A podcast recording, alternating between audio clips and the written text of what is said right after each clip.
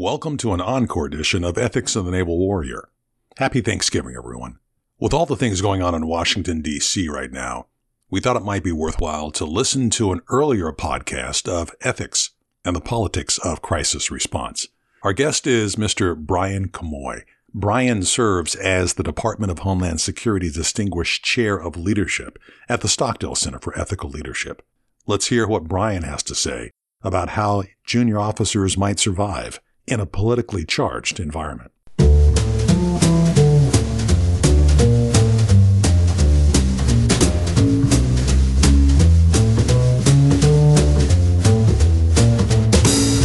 Welcome to Ethics and the Naval Warrior.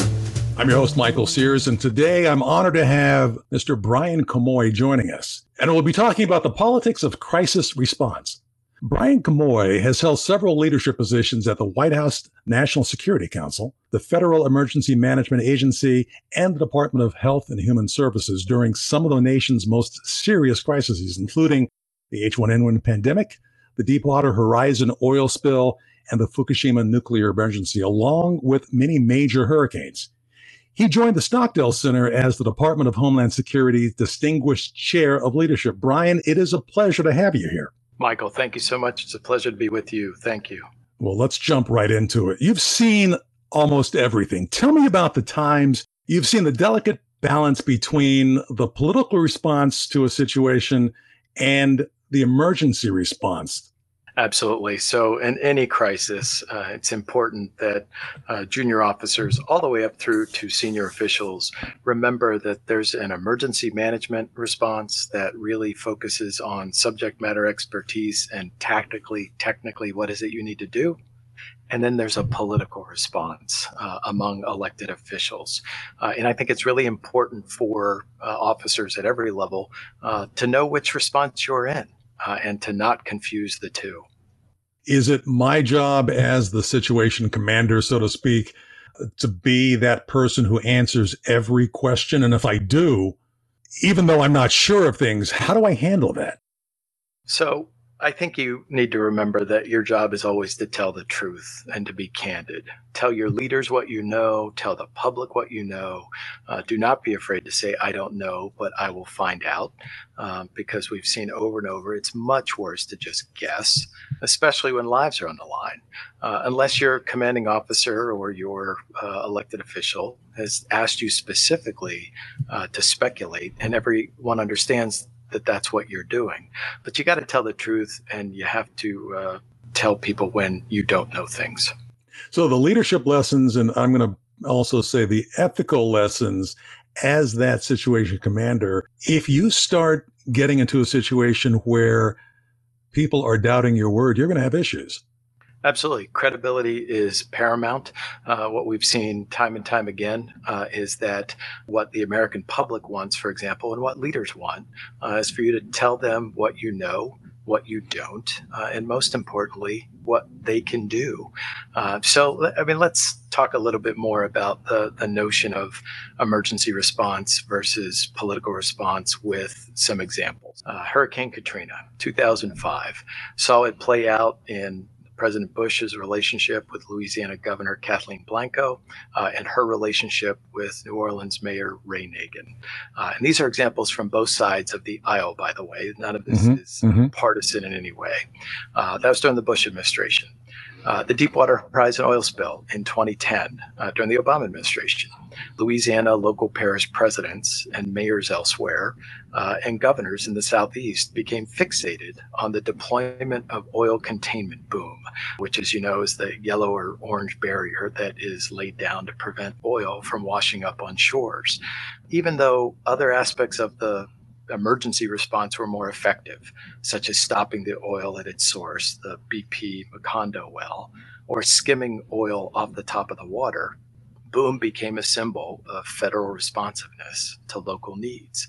So the federal response ended up placing boom not only based on the scientific projections of oil trajectories, so the tactical emergency response, but also politically to keep governors and parish presidents and mayors happy.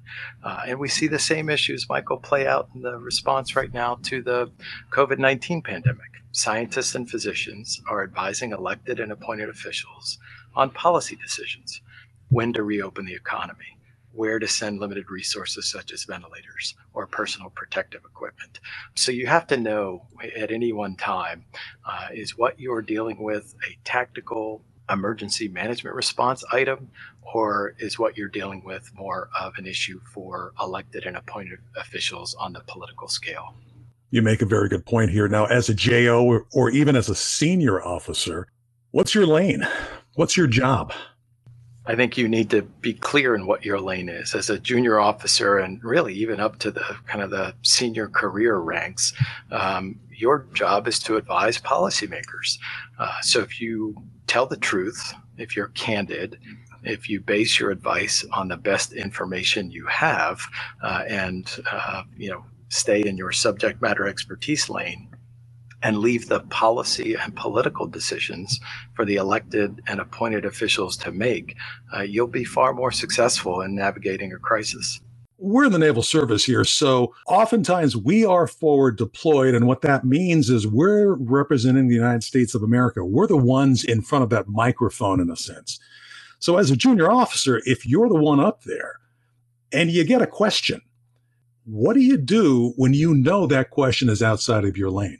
Uh, that's an excellent question. I mean, that goes back to knowing exactly what your role is uh, and knowing uh, you know how far you are authorized to speak uh, and it takes a lot of fortitude. So this is hard michael. This is not uh, particularly uh, if there are questions that uh, you know the answer um, or you may not have an answer um, but you know it is not yours to uh, to respond you have to have the fortitude to say that's a question for the, the secretary of defense or that's a question for the white house because there's a real danger in going going too far.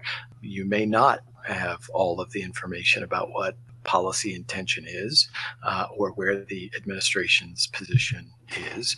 Uh, and so the risks of going beyond your lane, if you're the subject matter expert and you've been asked to convey an administration position, uh, and if you get questions that go beyond that, uh, one, you can inaccurately convey the position of the United States unintentionally. And a danger in doing that is obviously the foreign policy or the military implications of that. Uh, but from a policy making perspective, that could also uh, mean it's your last time at the podium. Uh, if you go too far uh, and aren't well prepared uh, and freelance in a way that you know conveys a position that the United States doesn't hold, you are going to impair your own credibility. You can impair the Navy's credibility or the U.S.'s credibility, uh, he simply won't be invited back into the room. And, and, quite frankly, you know, we've seen that many times, especially in the uh, in the relatively recent history. Our job is to carry out the wishes of the commander in chief. We give an oath to the Constitution. So I guess the ultimate uh, responsibility we have is if we can't support what is being said, is what we've seen that. Uh, we have seen that. And in the civilian, I'll start with the civilian context. I mean, at some point, if your views are so different uh, than the president's or the secretary who appointed you, you must resign. Uh, and the most recent example of that, General and James Mattis, former defense secretary, resigned in December 2018.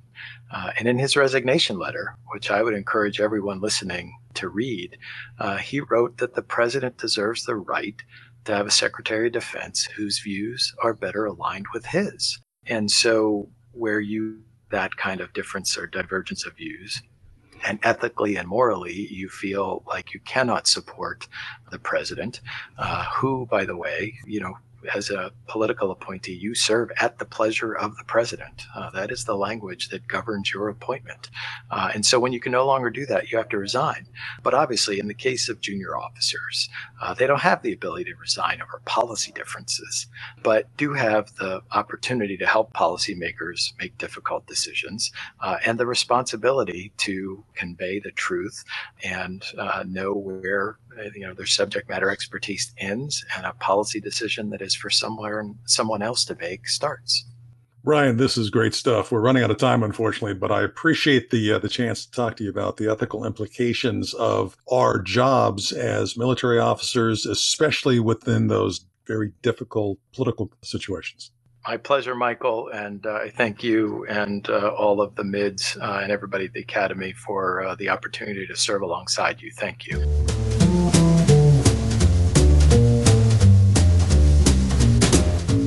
You've been listening to Ethics in the Naval Warrior, produced by the Boeing Leadership Innovation Lab at the Stockdale Center for Ethical Leadership. You can find more of our podcasts by visiting the Radio Stockdale page at usna.edu.